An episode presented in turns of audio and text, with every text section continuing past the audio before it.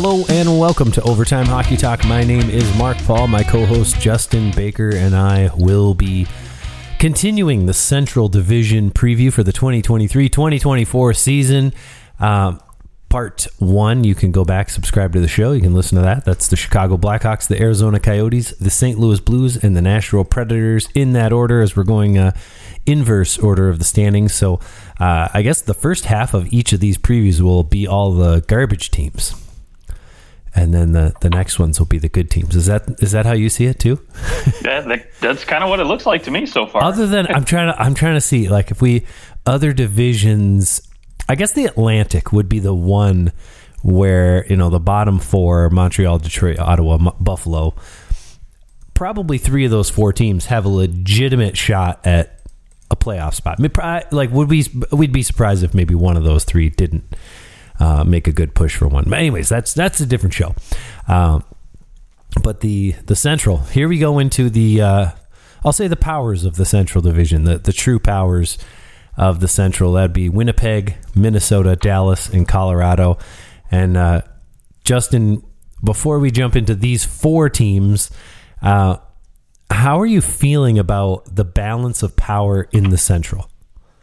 In the Central, do we feel like it's going to be relatively the same, or do you feel like somebody is going to going to reach up here and, and take the mantle away from Colorado, or you know, is is there something brewing here? Well, I, I mean, I do think you know Dallas has kind of closed that gap as far as like you know last couple years. Obviously, Colorado won the cup, right? And there's been you know talks maybe the year or two before that where like Colorado was a, a contender, right? Um, and maybe the you know a, a, perennial favorite to win this division. But I think Dallas has kind of closed that gap a little bit. But I think where the the difference is this year versus maybe last year, I think the separation between those two two top teams is much much larger than the rest of the field, right? So I think your Winnipegs, your Nashvilles, have you know all in my mind have, are going to kind of take a step back and maybe sink a little further down in the standings than you know where maybe it was a little bit tighter, right, over the last few years. Yeah, yeah. I I here's what I think about uh, about the top part of that division.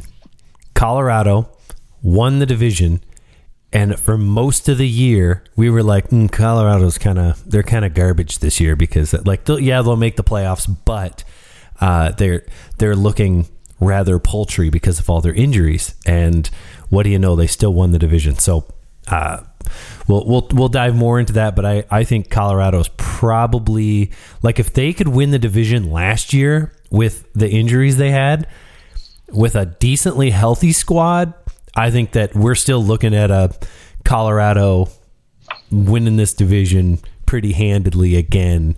Um, that's that's the way that I see it. But but I at the same time, I can appreciate what else is in this division because there are some there there's still some good teams and a lot of really high end players on these four teams that uh, will all at least push for playoff spots and um, and maybe more in this division. So uh, let's let's roll on Winnipeg. Uh, I, I, don't think that we can start talking about Winnipeg without talking about the potential of Scheifele and Hellebuyck not being here come playoff time. Uh, so let's start there. What do you think? Like, uh, are you thinking both these guys stay? Are both of them leaving? I know, like, basically both things seem to be on the table. So, what are you? What's your take out your crystal ball for a minute and uh, and give me your we're we're post trade deadline. Where are we sitting here with this Jets team? Yeah, I, so the big question is right. Where are they going to be pre trade deadline? Right. So, um, you know, let's assume that they're in the playoff. That let they're like securely in the playoff race. Okay, so if you're securely in a playoff race, right? assuming that Hellebuyck is still not going to re-sign with you, I think they keep him anyways because one, really? he, he's yes, uh, one he's going to. Um, he's still going to want to put up, I mean, play his best, right? He's not going to half-ass it or anything like that because he is in a contract year. He's going to want to go out there and prove it because we we know that he wants that Vasy type money, right? That nine nine and a half million dollar contract. And teams are very, very hesitant to give goaltenders that type of money these days. And so um, Especially you know, a, gonna, a, guy that'll be 31 starting next season. You know, yes, whereas exactly. Vasilevskiy was 27, I think, when he signed that deal. with Tampa. Right, and maybe maybe you could do that for four years, right? You could justify that a little bit more, saying, okay, cool, we're not on the hook long term, uh, but still, you're still going to be hesitant to to pay that kind of money. Where most goaltenders, you know, we watched it last year with Adin Hill, and you know, you know, Colorado before that with you know, um, eh, but again, you know, with Darcy Kuemper. But all that aside, right? Um, eh, teams are still going to be hesitant. But the other reason, but he's still going to get at least a three or four year deal worth worth. oh, absolutely. You know, he's still going to get paid some good money. Yeah. yeah. Um, but again, how much he gets paid is going to depend on his playoff performance. I think, if assuming Winnipeg gets in right now, the other reason I think that they would keep him and hold on to him is because most goaltenders uh, don't really fetch a lot at the trade deadline, and I think most teams that looking for goaltenders at the deadline are teams that are securely planted in the playoff race. They usually have a decent number one, number one A, one B goaltender so you don't really have to go out and find that hardcore starter, right? I mean, yeah, but when's you know, the maybe, last time a a legitimate Vezina? contender, not like okay, when Marc Andre Fleury was traded at the deadline, sure, he had won a Vezina. Yeah, he was he's a Hall of Famer, but he's very much in the twilight of his career. Uh, Connor Hellebuyck is still one of the best goaltenders in the league, so I mean, I, I feel like we're talking about something that is a very unique position because most of the time these goalies don't make it to market. They don't get traded, right?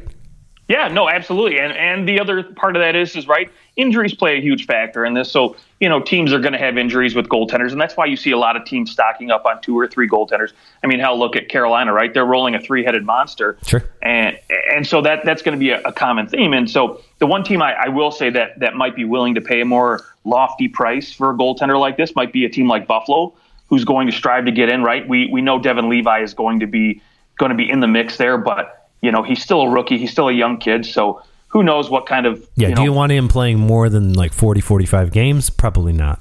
Right. So you know maybe they're you know fighting for a playoff spot and they they take a swing at a guy like you know Connor Hellebuyck a little bit more and you know but again he also comes with a higher salary price so um, you know that AAV north of six million bucks is going well, three, to three point zero five. I guess is what you'd get him at if you uh, traded for him, right? Sure. Well, just yeah, at the could, deadline for the one you year. could, yeah, you could keep some, you know, some of that, retain a little bit of salary, but still, teams are going to be. Uh, it's going to be harder for teams to fit that sure. salary cap and for a goaltender unless you desperately need somebody, right? Like, say, for example, if someone know, goes Tampa, down, somebody's injured. Yeah, then, like then Tampa Bay, right? Yeah. Goes down, he's injured. They'll be willing to maybe to to put up, you know, a little bit more capital to get a guy like that, right? So um, apparently the aside, asking price is absurd for Hellebuyck right now. Oh, I'm sure it is. But you know what? Come trade deadline time, if Winnipeg's out of it, they'll they'll gladly listen to offers, and I think you know they could be more than willing to take on you know a young prospect, maybe a second round pick or something, and and make it a little bit more reasonable and palatable for other teams to sign. Now, I will say the one guy like so we we already know Hellebuyck is pretty much came out and said like I'm I'm really not signing. No, like, no. I'm, I'm now now the thing is that he's uh, he he's taken the time, he's taken the summer, and he's open to uh, he's open to signing an extension now. If if they if they uh, if he likes what they have to say about the future. Right, and that's what I was going to get to. Right, so so now you've you've let it, you know, kind of simmer for the summer, and you found out that your agent has come back and said, "Well, shit, there's not a lot of teams that are going to pay you nine million bucks." So, um, but Winnipeg go, will. yeah, but maybe Winnipeg will because they're desperate to keep you. They know what value you brought to this franchise, right? So it's not like you know, okay, cool, you can go play in San Jose if you want. They'll they'll give you some money, or maybe a team like uh, God, I don't even know um, you know, you could maybe throw out, you know, Montreal there, right, where they're they're getting on the cusp of. Well, how about Chicago? Yeah, sure, absolutely. Yeah. So th- there's another team, right? Speed but, up your rebuild. I mean, you get you have another bad, you know, bad year this year. You get another high draft pick, and then you go bring Connor Hellebuyck in, and you start to bring in a few guys. You could you could turn things around quick like sure. New York did. Remember, New York was, uh, hey, we're going to be bad for a second, and they flipped things around real quick with uh, with Shesterkin coming in. they also, I mean, they also had a lot more, you know, NHL sure. ready players. But uh, sure. all that aside, well, they right? signed Panarin, you know, and, and could you go out and you sign a, a high end player? Being Chicago, you know, that's a place where a lot of guys want to go. So yeah, sure. But but all that aside, I, I do think Hellebuyck still wants to play for a contender. He's not, you know, looking to go for a rebuild. By you know the vibes I'm getting. So um, yeah, this this I mean, so so to answer your question, if Winnipeg's in a playoff spot, I think they do hang on to him almost like a trade acquisition. Uh, but on the flip side, I do think Mark Scheifele could be on his way out because he is going to fetch you a king's ransom. And I only say that because, um, you know, he's quietly been a player who, you know, again, center is always a position of, of need for any team, and teams are always looking to acquire guys, especially, you know, teams that want guys who can put up 40 goals, right, and play that center position and add depth there. So, um, yeah, he's going to, you know, again, I don't know what his asking price is going to be, um, you know, for his next contract, and if teams are willing to I got to think he's looking that. at like a similar Bo Horvat kind of deal. That would be my yeah. assumption, right? Like Barzal, Horvat, Larkin. He's in that kind of tier of player. I agree with you, but the the difference is he's much older, so um, you know he's going to try to cash in as much as possible because he's probably only going to get a five or six year deal out of it. Yes, a five or six year deal, but the AAV is going to be the same. That's that's all I mean. Okay. I, yeah, yeah, I don't think you're giving Scheifele an eight year deal unless you're giving him an eight year deal if it means that he signs for eight, like eight times eight. Then you okay, could give yeah. him that eight year deal because you're, you know, kicking the can down the, and you're assuming that, yeah, we can put him on LTIR in six years. Who cares? I mean, to be honest, who cares about six years from now? like, you want Mark Scheifele. If you could get Mark Scheifele at eight million bucks for the next five years, you can deal with the last three and figure that out. Um, probably because at some point you're going to have to rebuild, totally break it down. But right now, well, that's the thing. They need to rebuild now. I don't, don't know wait. that they're. But think about what they just dealt. Pierre Luc Dubois. What did they bring back? They brought back a 24 year old Gabe Vilardi. They brought. They signed Vladislav Namestnikov. They got 29 year old Alex Iafallo. Like, this is not a team that is rebuilding. This is a team that went, all right, Luke du- Pierre Luc Dubois doesn't want to be here. We're going to bring in other good players in return. Instead of getting draft picks, instead of getting prospects, they got roster players. So to me, this is not a team that's going to rebuild. This is a team that's going for it again. And uh, I I think they're trying to convince Scheifele and Hellebuyck without Wheeler here, this team will look a lot different and uh, we can be contenders. I, I, think that they felt like Wheeler was a big problem in their locker room and uh, things needed to be reset. And I think, at least from a locker room perspective, this team should be different. Well, I sure hope so. But but here's the the flip side of that, right? I, you know, the reason why I, I do think Scheifele might end up staying and they might end up paying a little bit more to keep him is because they don't have center depth right? So you've got Mark Scheifele ideally as your number one center. Uh, Gabe Vilardi, he, you know, he's not traditionally a center. He played a lot of wing. Uh, you know, he played on the right wing with with LA. So, you know, is he going to slot in as your number two center? I don't know. But then you've got Adam Lowry, who can ideally slot in at that number three spot, and you know, maybe you you, you throw in, oh gosh, uh, I don't even know, you know, Namestnikov or somebody else in that that four spot. But um, you know, regardless, you know, beyond that, there's not a lot of depth to their center position. And yeah, maybe they got a guy like Brad Lambert who's coming up here in the future, but he's not really ready. Right. right. And you know, and so yeah, if you, you know, lose again, Scheifele and Luke Pierre Luc Dubois in a 12 month span, that's a big hit. Yeah, absolutely. And and at that point, you might as well rebuild, right? So. Um, yeah, I, I this is the way I think it'll go. I think between Scheifele and Hellebuyck, I think either both of them stay or both of them go. Because I think that Scheifele signing is going to be contingent on Hellebuyck signing and vice versa. I got to think they're both like. I mean, why would I? Why would Scheifele sign here if Hellebuyck leaves? And why would I mean? He maybe even more so. Why would Hellebuyck sign here if Scheifele leaves for nothing? and when you look at this team without Scheifele, it's scary. So I I I think that their futures are probably very much tied. Um, and I yeah. I'm leaning towards them. Uh, them staying. Actually, okay. I, that's that's my my gut feel. They'll both stay. They'll both be willing to pay them, and uh, they they've got the cap space for next year to pay them too. And the cap is only going to shoot up by quite a bit next year. So it'll. I mean, I I wonder. Are you? Would you be comfortable, Mark Scheifele, at five times ten? Oh, because well, fi- like ten, you know, ten million is probably more like what thirteen percent of that cap or something like that. So like it's all about the percentages, right? Like yeah, 10, 10 million this year in, in the cap hit is different than when it goes up 4 million next year. You know, that's the it's more about the percentage. So are you would you be comfortable paying Scheifele uh, like 12, 13% of the cap? Yeah, I, I don't think I'm giving him 10 million a season. Okay. I, I again, I, I get it. 40 goal scorers at center are, are very rare, but I don't see him as a point per game guy anymore. I think he's he's more or less going to be that 70 point player. Again, it, it, kind of, you know, on comparison, like you said, with the Bo Horvats and the Dylan Larkins, where they're going to be close to that point per game, but not really there. And and to be quite honest, I don't think Scheifele plays, you know, as great of a two-way game as some of those other names we mentioned. So I think you know, again, that's that's got to take a hit to him a little bit more. He's he's definitely a little bit more offensively gifted than maybe a you know a Dylan Larkin, but or at least had that potential.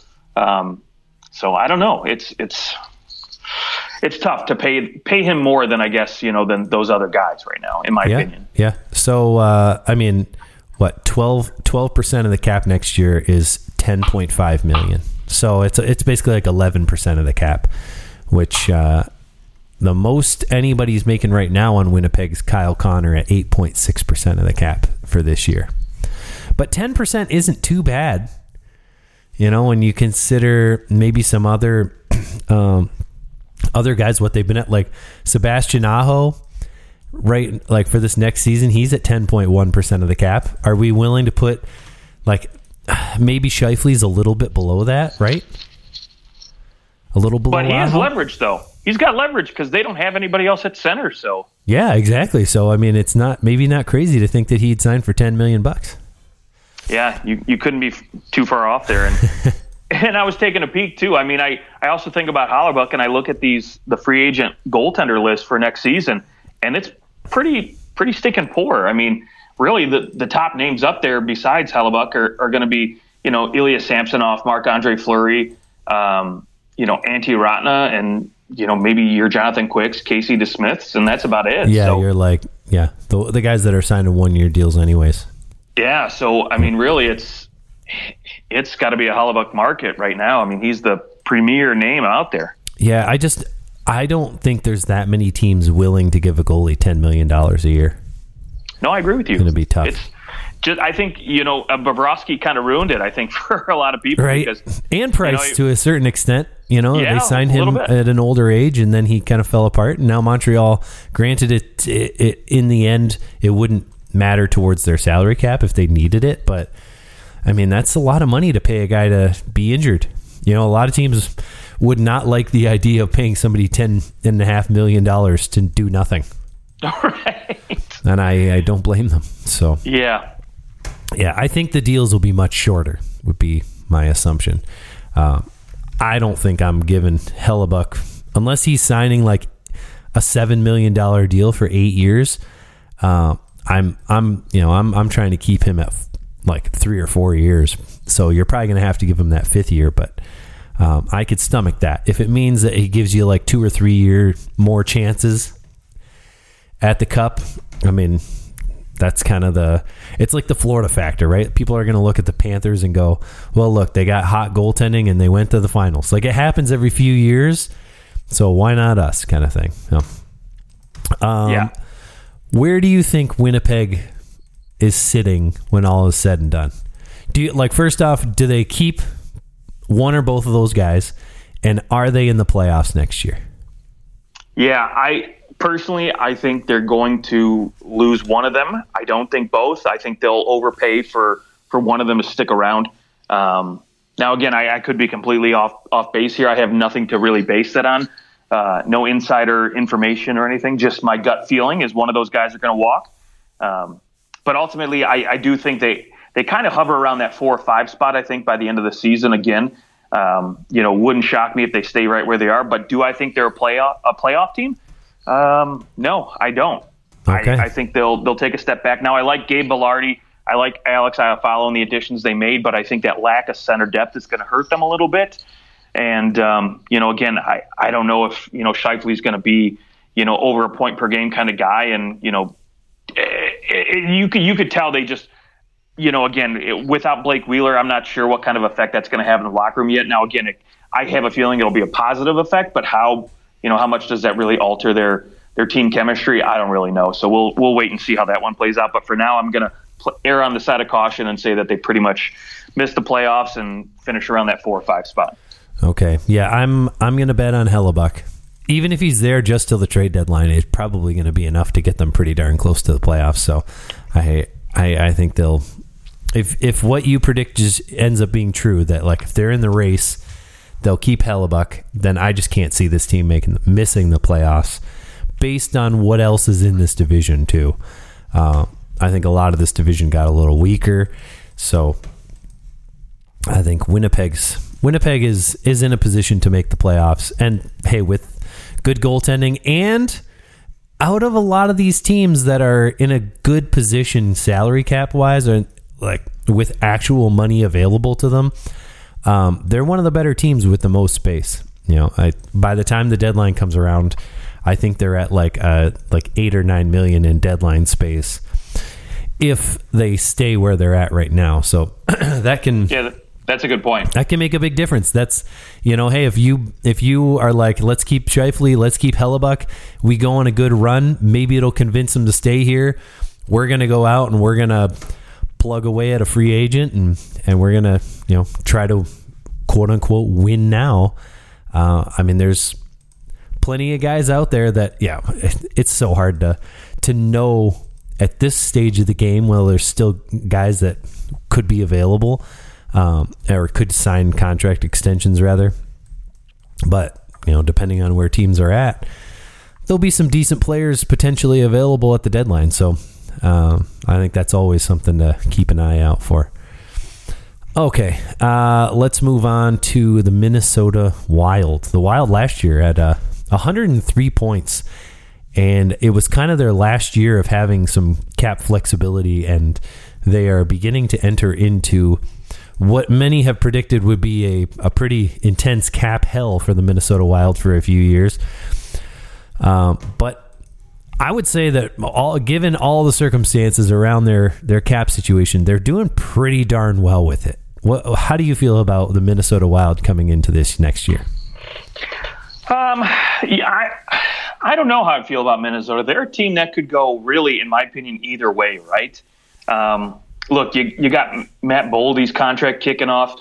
Um, I like him, you know, and I'm hoping that again he takes another step this season because he looked really, really good last year, and I think he could, you know, 31 goals, 32 assists for 63 yeah. points. I think he can still uh, grow a little bit more, and so maybe he hits that 70 point plateau um, or 70, you know, point, you know, um, spot anyways. I don't know how you want to get there 35 and 35 whatever. My guess is but, that 7 million dollar cap hit's going to look real good in a couple years. Yeah, very well could. I mean, he's only 22 so he's got right. you know still his prime years ahead of him so you're you're not too far off about that uh, but uh, again, I still have the same concerns this season that I had last year and it's it's the lack of center depth. Yep. Um, I know Joel Eriksson Ek is you know probably slated to be their number one center, but um, in my opinion, he's probably better suited in a number two spot. Um, Marco Rossi comes in, and you know, I don't, I, you know, I'm sure he's going to make the team out of out of camp this year, and they're not, you know, going to send him back down or playing for a limited number of games. Well, this is like that. make or break, right? Like this is the is Marco Rossi the like that guy who, hey, you were a high draft pick, you had a lot going for you, and it just isn't working out in the NHL level because he keeps scoring at the AHL level. Right. You'd think it's gonna gonna work out here in the NHL level, but it just hasn't. So that's the that's that's the biggest question mark for them. Like if he can get going and be anything, uh, that's a huge win for the Wild. Yeah, yeah, and I'll tell you what they they need to start him off. I know they had Sam Steel, you know, playing the number one center spot, and they obviously didn't retain him. But uh, well, know, Ryan Hartman was their number one center going into last year, right? Yes. And he got hurt, and things were a mess there for a little bit. But they they held it all together. Um, but I mean, hey, remember two years ago, Ryan Hartman coming off of a 34 goal, 65 point season, uh, which blew away any previous career numbers he had had. Um, and in 55, 59 games, uh, 37 points is, is pretty much right on track with that. Not not too far off of that. And he had a point per game in the playoffs. So don't forget about Ryan Hartman, uh, who could who's going to be in this top six too. Very true, very true. But but here's my biggest question mark, right? Obviously, maybe Rossi gets in there and and, and slides in pretty well in the number one spot. But you know, besides Kaprizov and and Boldy, who we talked about, put up 30 this year. Who else is scoring goals for this team? Because you, you look at the numbers from last year, and they only had eight guys score 10 or more more goals, and really only had four guys that score, scored 20 or more. So, um, you know, they ended up finishing right above the wings at 23 in the league at as far as goals for per game. So, really, the, we know the goal scoring is lacking. Um, you know, and obviously Kaprizov is is is the thrill, the money, right? I mean, he's he's legit. There's no question about his play, gameplay, but um, someone's got to score goals on that team. And, uh, you know, it's if he goes down for any reason, this could be a disaster of a season for Minnesota, obviously. And, you know, having that, that those cap hits at 14 million bucks of Suter and Parise is not going to help your, your deadline ability to, to bring in some help. So you're, you're kind of ride or die by, you know, Boldy and Caprice out there scoring goals for you. Yep. Very, very, very true. Um, yeah, there's. I mean, there's just not a whole lot of help coming in at the deadline. They they it looks like uh, Cap Friendly has them at seven point six million at the deadline, which, um, you know, you never know about injuries and like any injury you have where you can place a guy in LTIR, it does it does contribute to that number going up over time sure. throughout the year. Uh, so I mean, it's not as if they couldn't bring somebody in for the the one year, but like the problem to me with Minnesota, which has really been an issue for, frankly, for as long as I can remember with this particular group, is that they're good enough to make the playoffs. They, I mean, they always make the playoffs. Uh, but beyond that, they they aren't a team where you're like confident they're even going to win a round. Like this is a playoff team. That to me, I look at this team and I, I mean they're a playoff team, of course, barring barring major injury, which I mean, let's be honest. Any team has their best player go down for any length of time. It's going to hurt, right? But barring injury, I think this is a playoff team. But I can't see them beating anybody in the play, come playoff time. Like I just don't. And if they do, they win around. Like they're they're not a team that I think are are big threats to go very far. I don't love their back end. That's probably the biggest issue to me. Um, and as you know, offensively stunted as Matt Dumba was, I think that he was a pretty important part of this defense core. And now you're kind of piecing it together. Spurgeon, Brodin, you know, Middleton was good on the power play for a little while, but um, you know, Brock Faber coming in, he looked looked decent last year. We'll see if he can continue that trend, but I don't love this back end, and, and that would be the thing that maybe scares me actually the most. Like their forward group's okay, but the back end, who's going to get these guys the puck? I agree with you. Yeah. Spurgeon's it. And if he's not doing it, it's it's no one else. And that's that's a big concern, right? And you talked about the playoff thing, right? I, I just I look at this division and, and as much as I think the teams below Minnesota in the standings are getting weaker, uh, maybe outside of Arizona and you know Chicago maybe taking some more steps with their additions this offseason, but they're not going to make the playoffs. So you have to assume that Minnesota is probably going to fall in that number three spot. So either way, they've got to play Dallas or Colorado first round, and it just like you said, it yeah. they haven't been very good in the playoffs, and it just doesn't look like it's going to go in their favor at all again this year. Yep, exactly. Yeah, I don't see them beating the. They they just have never really been better than most of the teams in their division. You know, you're just like you, you're never the best team in the division. Right and that's I mean, hey, they're they're good enough to make the playoffs, and I guess there's always the potential your goalie gets hot kind of thing, but you can't you can't survive on that long term. Like that's just not not a way to build a, a team. But um, yeah, I mean, Minnesota always makes you like punishes you in the playoffs, you're always going to leave with injuries, but they they don't actually win the series very often. So that's the that's the big issue for them, and uh, I I think we're probably looking at a team similar the following year that continues this trend of hey, there's you know there's some good players here. This is probably a playoff team, but they can't really build something great until they get the fifteen million dollars back from Right. those buyouts. So it's funny. It's almost like they should have rebuilt, but they weren't in a position to rebuild, so they should have just. I don't know. Should have just kept those guys. I don't know. I don't know. It's a was a strange, a strange time. Uh, but I guess maybe in three years you'll look back and go, "Wow, that was genius! They won the cup the year after those ex- those ended." So if they do, then I'll I'll eat crow happily. Um, all right, should we move on to the Dallas Stars? Let's go. All right. Uh, Dallas Stars finished second in this division last year, one point out of the top spot. And it, it looked like they maybe were going to take that top spot uh, towards the end of the season there. They went eight and two, won their last six games. They were rolling, but Colorado just kept on winning as well. And they, they couldn't uh, snab that top spot. But hey, it actually it all worked out for everybody because Colorado lost in the first round and uh, Dallas got to skinny past the Minnesota Wild. Um, their big move was bringing in Matt Duchene at three million dollars, which is fantastic. Uh, how do you feel about the Stars going into this year? Oh, I'm excited. I, I've already got them penciled in as my division winner. Okay. Yeah. I mean, you got to think that these younger guys are going to keep on taking steps, right? Like Hintz and Robertson. I mean, Wyatt Johnston, Heiskanen. Heiskanen, I think, was like, I'm not satisfied unless I'm winning the Norris. So I'm excited to see what he's going to do this year. Yep, I've already got him penciled in as a top three Norris finalist uh, for sure. I just I love his game. I love everything he does, and um, you know I, I do have some other concerns as far as maybe their depth on the back end when you get past like Lindell and Heiskanen. Um, you know maybe long term. I don't know. Maybe you know a guy like Lundkvist or or you know Hanley or I'm sorry Harley might you know might grow a little bit and you know take another step and prove me wrong, which would be great. But um, you know, I, again, when you talk about young guys like Ty Dellandrea, Wyatt Johnston taking the next step, right? I think the the beautiful thing about bringing in Matt Duchene and then bringing back Evgeny Dadonov is, is you don't have to rush these guys and pressure them to be great. Um, Yeah, they don't have them- to go way up in the lineup. Right, exactly. You can still put them on your third line. Uh, you know, maybe move them up and down on your second line too at times if you want to.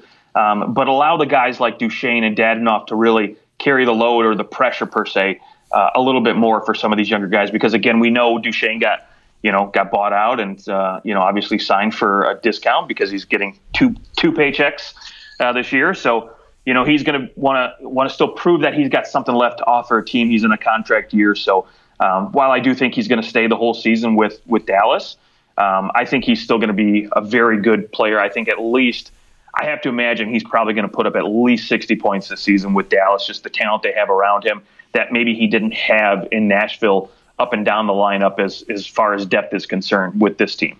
Okay, yeah, and they definitely play uh now with uh, you know with Peter DeBoer in there. They play a much more open, like freewheeling style than they did uh, previous. So I I think his opportunity to score some points is going to be pretty high. He'll he'll probably get PP two time. Oh, absolutely. Yeah. Maybe even PP one. Yeah, yeah. I mean, he can dish the puck pretty well. So you've got some snipers on there. You know, you wouldn't mind having him feeding Jason Robertson here and there on the on the power play as well. And I mean, the thing for Dallas is that anyone on this team can go down with an injury, and you have somebody who can slot up into their spot.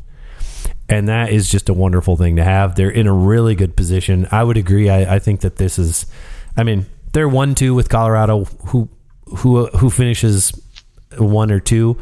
Uh, that's it's certainly going to be close, but I I really like Dallas's depth. I think Dallas's depth is better than Colorado, but I do think that Colorado's high end players are better than uh, than Dallas's. Like I'm taking Makar over Heiskanen.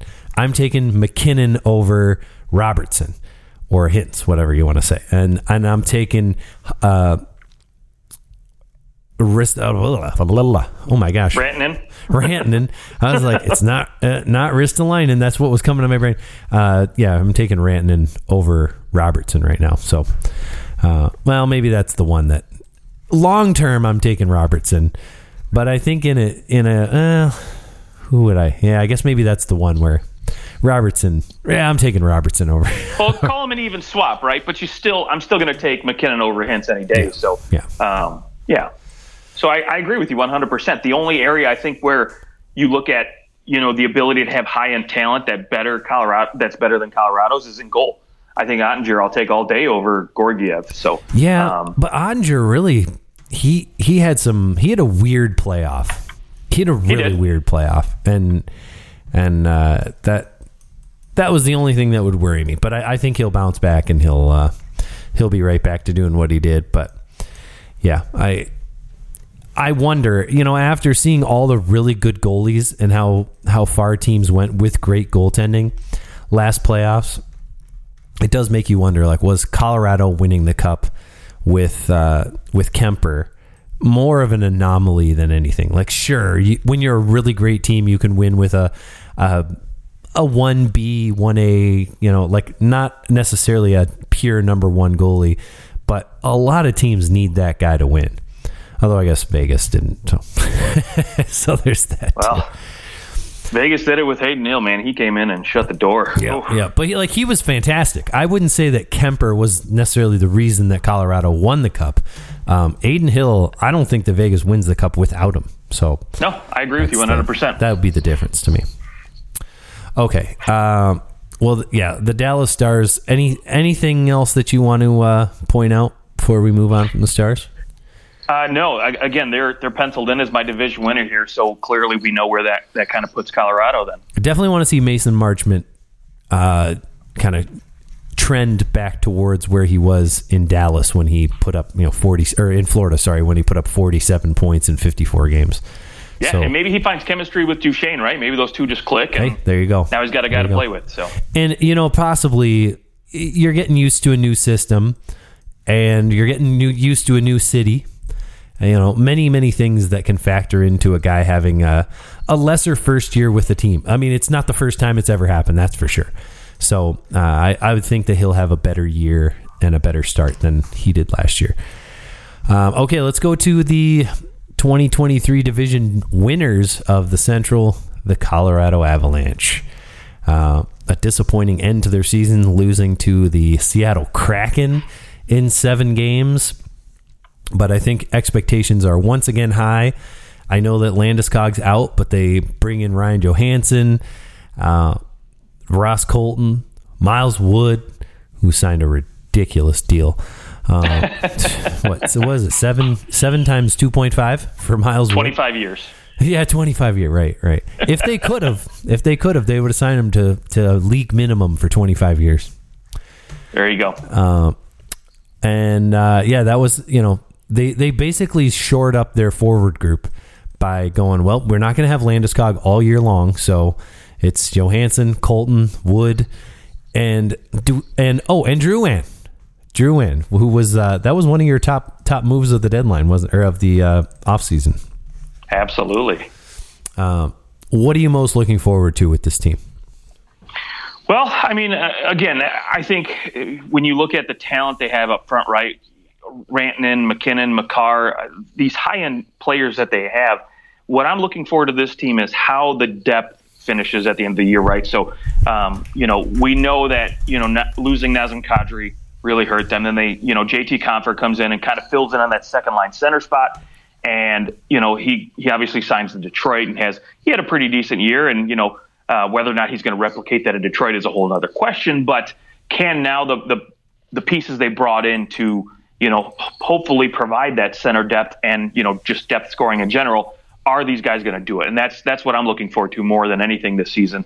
You know, are guys like Ryan Johansen, Ross Colton, and Jonathan Drouin going to fill in that that missing depth scoring that they've been lacking, you know, last year and and you know, since they won the cup, basically. Yep, yep. Um, by the way, uh, it was actually just six hours ago that uh, this article was posted that uh, Pierre LeBrun interviewing GM Chris MacFarland for the Avalanche uh, and was asked if he might come back for the playoffs.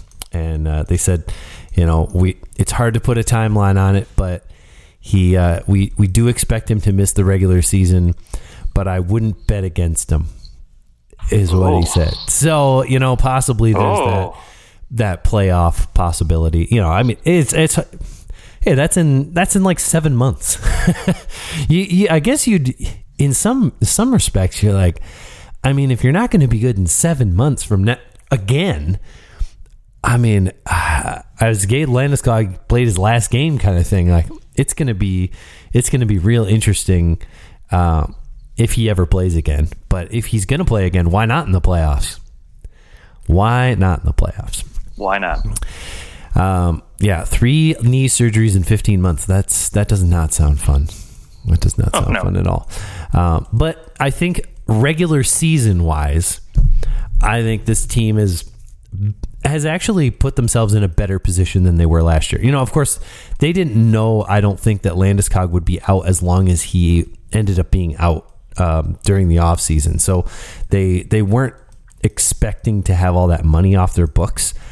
This off season, they knew, and I think when you look at this, you can tell. Like they went out and they said, "We're never going to find a Landeskog, but we can get three guys who can uh, shore us up, give us depth throughout our forward lineup, which is something that they really haven't had other than you know after the trade deadline before they won the cup when they you know brought in everybody but that kind of depth only comes after the trade deadline so headed into a regular season um, their depth actually looks pretty solid uh, through their top nine and their forward group and on defense yeah so uh, I agree with you. But, I think, uh, man, no, go ahead. No, no, go for it. Uh, I was just going to say, I, you know what, I just, I just really looking forward and hoping that Jonathan Drouin and MacKinnon get that junior hockey chemistry back mm. a little bit. So, yeah, you know, I want, and if you think about, I mean, that was that was uh, 11 years ago when they last played together in, uh, was it Moosehead? Is that where they played? Yeah, Halifax. Moose Jaw. Yeah. Um, so 11 years ago, hockey was a tidbit different, you know, in terms of the speed that it was played at.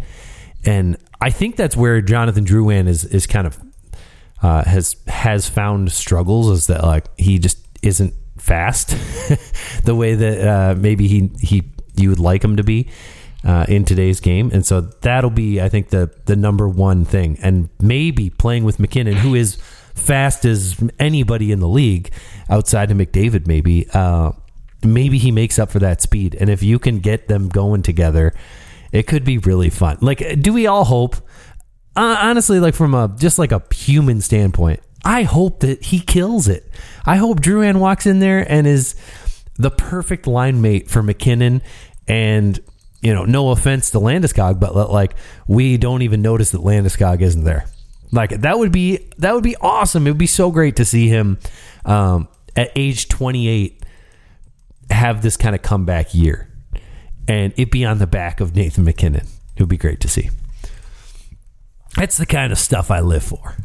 yeah, why not? Right? I mean, and, and potentially, I mean, again, you, you look at Dallas and Colorado there at the top, and I think those two teams are at a much higher level than the rest of the, this division. So those guys are going to be battling all year for that number you know that number one spot in the division. And so, um, boy oh boy, I, I think that's going to make for some interesting races. And I think you know ultimately, you know, I, I think Colorado's forward depth is going to shine up a little bit more. I think you know, again, Ryan Johansen last year, you know, the, the totals that he put up, I, I think he can get closer to a 50. You know, maybe back to that 60 point player he was in 21, 22. And, and you know, same with Drouin too. I think you know, again, you know, putting up 20 ish points I think he can do better, you know, and so maybe you know you get him back to that fifty point guy he was. Do better. Do yeah, like my buddy always do says. Better. You know, he's always saying play better, play better, and so I think these guys are just going to play better. You know, and Colorado. The th- and the the thing is that even if Ryan Johansen could put up forty five points, I think you're in a good place. Like I, I really do. I think that you've, you know, he's he if he's healthy all year, he puts up forty five points he scores maybe 15 to 18 goals and and he can be ready for the playoffs and he's fitting in and is kind of filling that role of um, playing playing good defensive hockey as well. I, I think you're okay with that. Like to me, he doesn't. I mean, of course, if he can put up 60 points, great.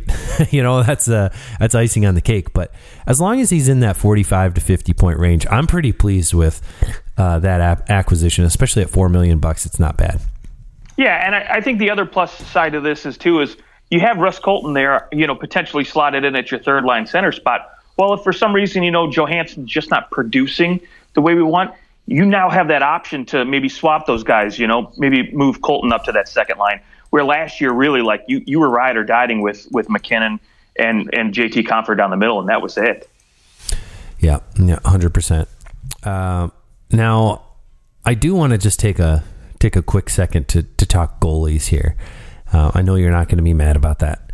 Uh, last year, Georgiev and Francouz were, I, I think they exceeded expectations.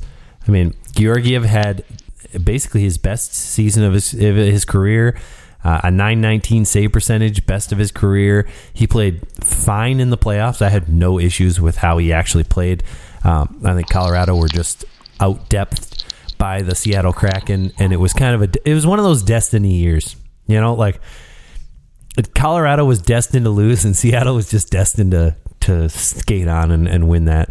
Um, I don't blame Georgiev for the loss.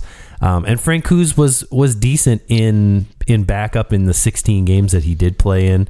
Uh, I, uh, I there's a few other games that other goalies played for Colorado, but uh, Georgiev played a good amount of games. I mean, 62 games for the Avs.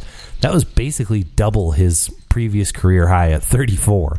So, do you think once again we walk into the playoffs with Georgiev playing 62 games, or are we looking at a more balanced approach? Because Francouz was pretty good in the regular season too, 915 save percentage. Yeah, I mean, honestly, this is going to be a team that's going to maybe ride the hot hand a little bit more. I mean, obviously, Georgiev is the starter.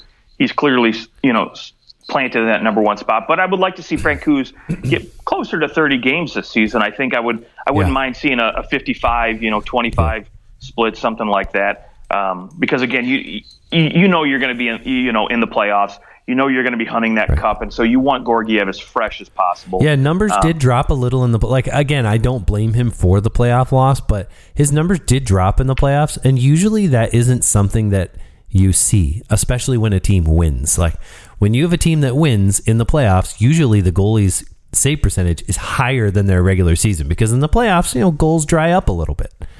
So I, I think that it's telling come playoff time, he did slide a little bit. And I, I think that probably says, hey, he played too many games. I mean, he played 69 games. Uh, that's also, you know, I don't know. Games play. I'm just on cap friendly.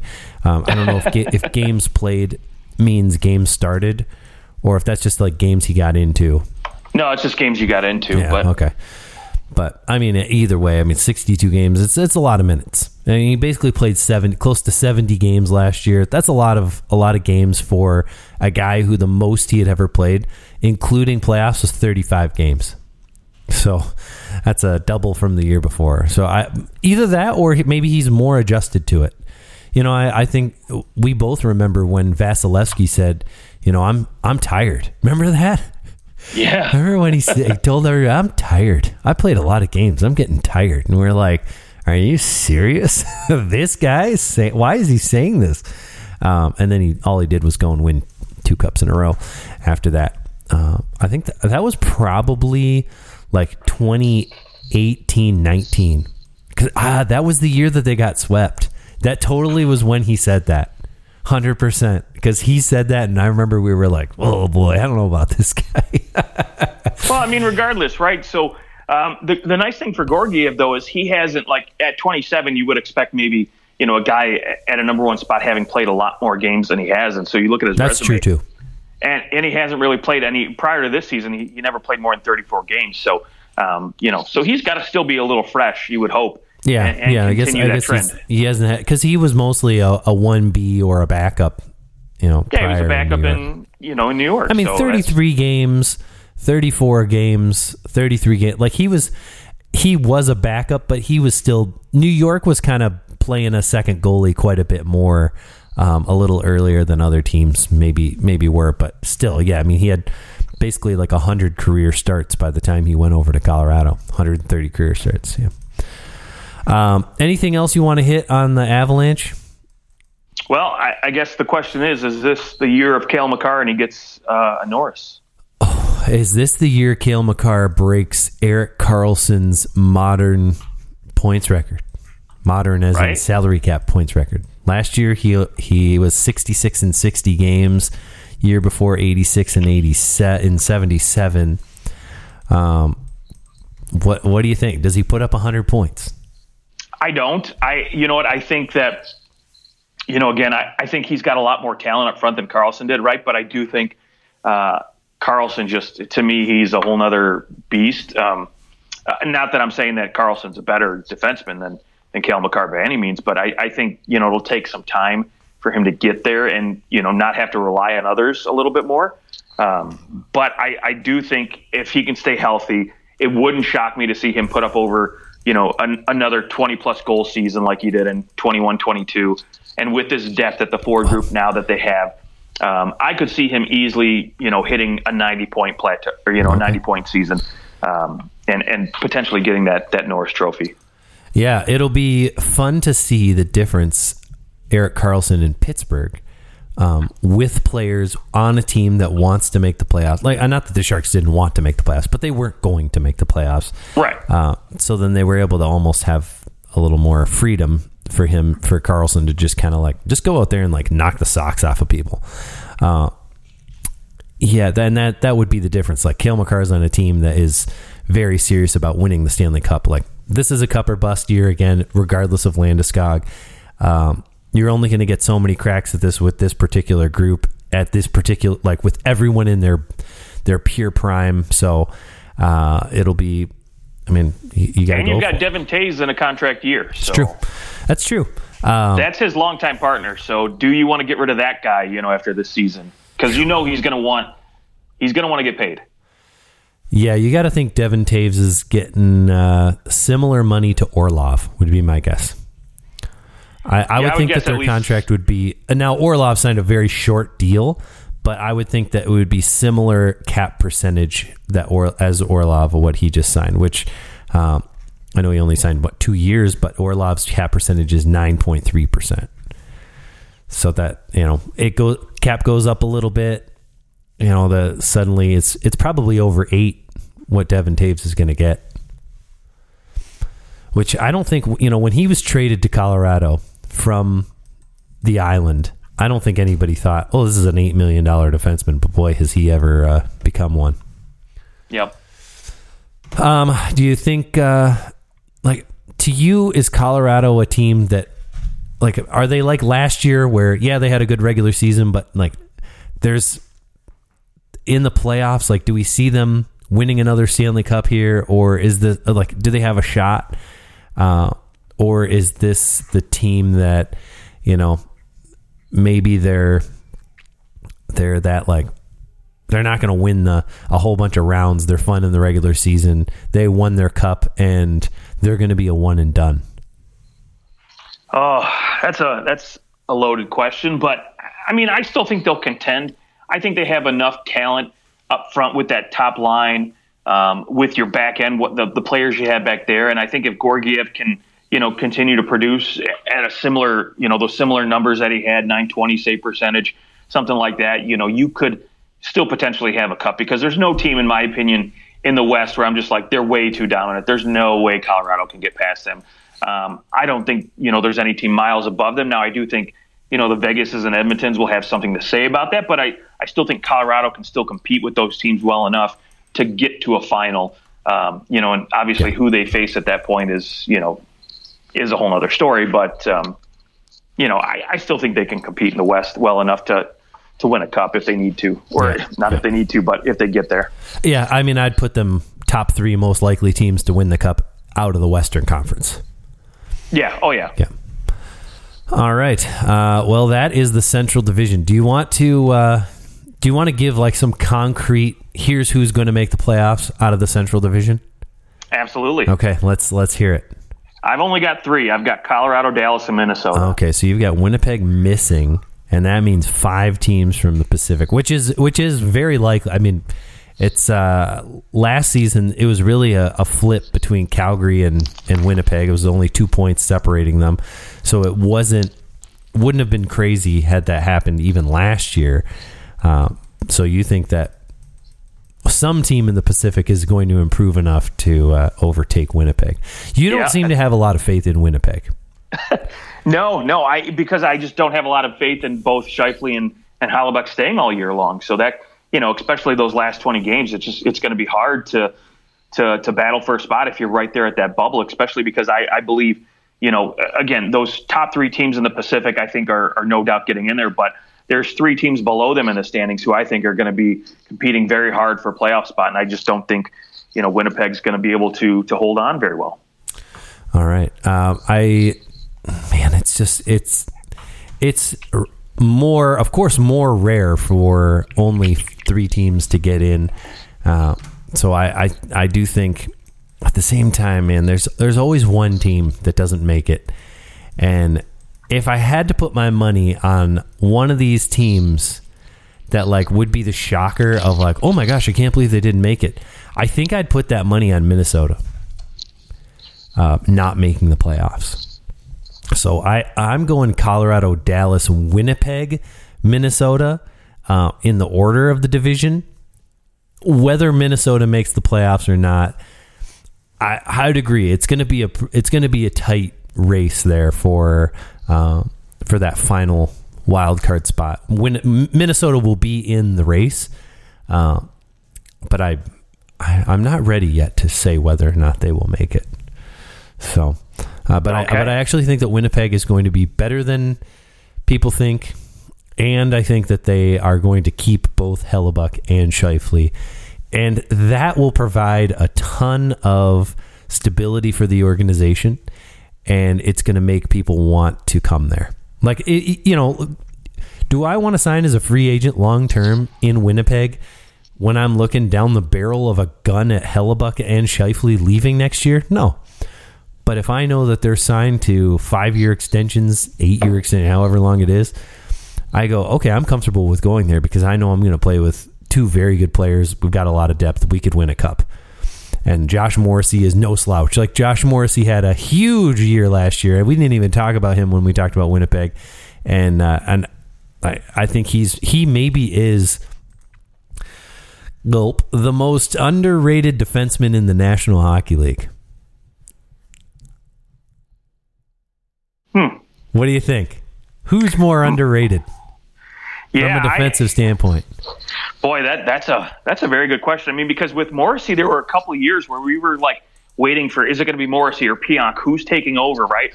And Morrissey basically, I mean, just cemented himself in he that. exploded. That, yeah. yeah, I'm I'm the guy, right? I mean, honestly, I think Under if anybody bonus. else is more underrated, I might be I might say Vince Dunn, um, in my opinion. Okay, but, I can I can uh, I can get on board with uh, with with that one too. Yeah, but you could flip a coin with either one of those guys and say this is it, and I would say okay, cool. And uh, and then yeah, I mean now I mean now Seattle doesn't see him necessarily as underrated because he they just paid him seven point three five million for the next four years.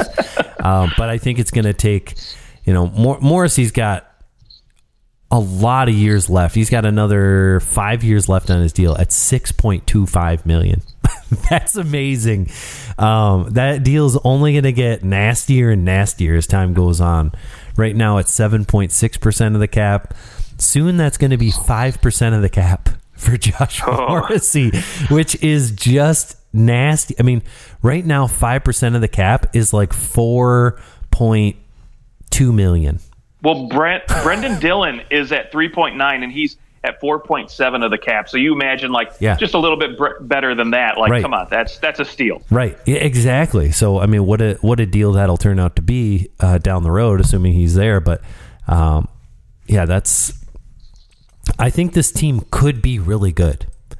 I I really think that they should have gotten rid of Blake Wheeler a year sooner, and I think that they saw that. Uh, we had a lot of. I mean, we talked a lot about that that uh, locker room status and everything that was going on in there, and it seemed like they wanted to run it back one more time to see if they could refresh things and make it work. And I think getting rid of Wheeler and Luke Dubois, who just did not seem to want to be there, uh, I think you're in a better position. I think I kind of think that it's it's a, you know, all the stuff. oh, This is kind of going sidetrack with the Alex DeBrincat and uh, Tim Stützle stuff about him saying that like, yeah, I mean, if DeBrincat doesn't want to be here, that's fine. I mean, he can go. You know, he he he wants to leave. He doesn't want to be a part of this group. We wanted him to stay, but he wanted to leave, and uh, like that kind of attitude towards him uh, that Stutzla had. Did you hear that? I did hear something yeah. about that. Yeah. Okay. And I mean, of course, like the clickbait headlines were like Ottawa or uh, Alex DeBrincat didn't like didn't like his teammates in win, in Ottawa or something, and really it was just.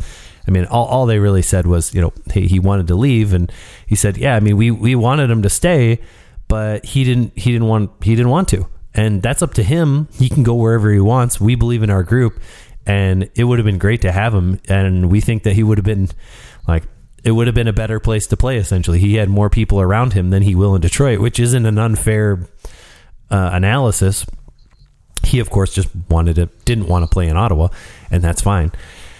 Um, but I I kind of see it as uh, yeah. oh my gosh, an, oh uh, Pierre Luc Dubois. It's kind of kind of a similar situation where it's like. I mean, things were going pretty decent for you here in Winnipeg, and you just like didn't want to be here. And I think that that attitude of having those people around that like just don't want to be there it, it, cannot be good for your locker room. And it can't be good for like the culture of your team to have guys who are really good that go yeah i mean i'm here to just like kind of collect my paycheck and but i don't really want to have anything to do with this city.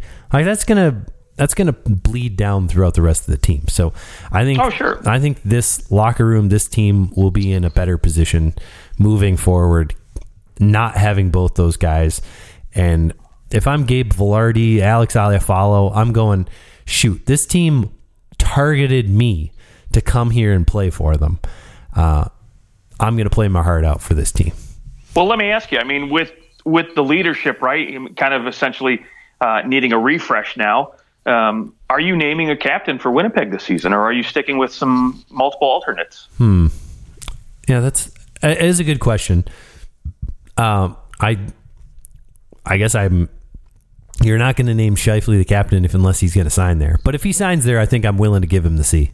No, I think Morrissey's getting the C. I mean, if mm. you're going to name anybody, just yeah. give it to that guy right there. Yeah, that's fair. Yeah, yeah. give him give give. That's fine with me. Or uh, you or know just, he's hanging around. Or you know, if you can sign Hellebuyck, just pull the Luongo, make Hellebuyck the captain. I wish that was legal. It oh, is. my gosh. No, it's not. Well, I guess it was. It was, yeah. But after Luongo was captain of Vancouver, they pretty much outlawed it. They said, nope, you, you got to have someone who's a skater. It's got to do it. Well, that's sad. It is sad. I know. Well, um, yeah, I, I, I, guess I didn't, I didn't realize that. Uh, yeah, no, no player, manager, or goalkeeper can be the captain of an NHL franchise. It's disappointing. I know. It's just, uh, well, I guess you can't be the captain on the ice in that sense, but you could be the captain from a locker room standpoint, right? Like you could say, oh, "Hey, yeah. he's our captain." Um, it's actually when Luongo. This is what I didn't know. When Luongo was named the captain of the Vancouver Canucks, that rule was actually there as well. Was it really? Yep. Yep. Oh, uh, and they made Willie Mitchell handle all of the captain's on ice duties, and uh, and then you know Luongo just kind of did the locker room duties. So see, you you could theoretically you could have somebody. Um, as a goaltender, be the captain, but I remember Luongo being like, "Yeah, I just didn't like it." but and, and goalies are weird, you know. Yep. They, I don't, I, the personality of a lot of goaltenders in the NHL particular like particularly once you get to that level, they tend to have some similar qualities um, of guys that at least guys now that like I don't know if they'd be the best captain in the room anyways, but I mean I would have loved to see like Ed Belfour be a captain of an NHL team. Oh gosh, or Patrick Watt. Could you imagine that? We're going out drinking tonight. hey, have you ever had um, Belfour's whiskey. Oh yeah, I got a bottle of it. It's good. Yeah, yeah it's good stuff. Is, I, I yeah. got a bottle of it as well. Yeah, it's good, good, stuff. Um, there's our. Uh, I mean, he's not a sponsor of our show, but think about it, Ed. You could be. Could you be the first. Be, could could be the first. All right. Well, um, that's the Central Division. We made it through one division. We have uh, like one month left. Well, the regular season starts on the 11th. Yeah, so we're like literally got one month. one month. We've got one month to get through the other uh, the other three divisions. So you know maybe we'll have to go faster. I don't know. Uh, but that is the Central Division. Wow, it took us an hour to get through the four teams in the Central. That's pretty great. Um, we know our stuff, you know. That's we can talk about things for a long time, folks. Um, but that is uh, the Central Division preview. You can find us on Twitter at OT Hockey Talk. Let us know where you think these teams are going to fall. And uh, yeah, until the next time, we'll be doing the Metro Division on our next episode, and uh, we'll maybe try to knock out more than four teams. We'll see. Uh, until then, we'll talk to you guys soon.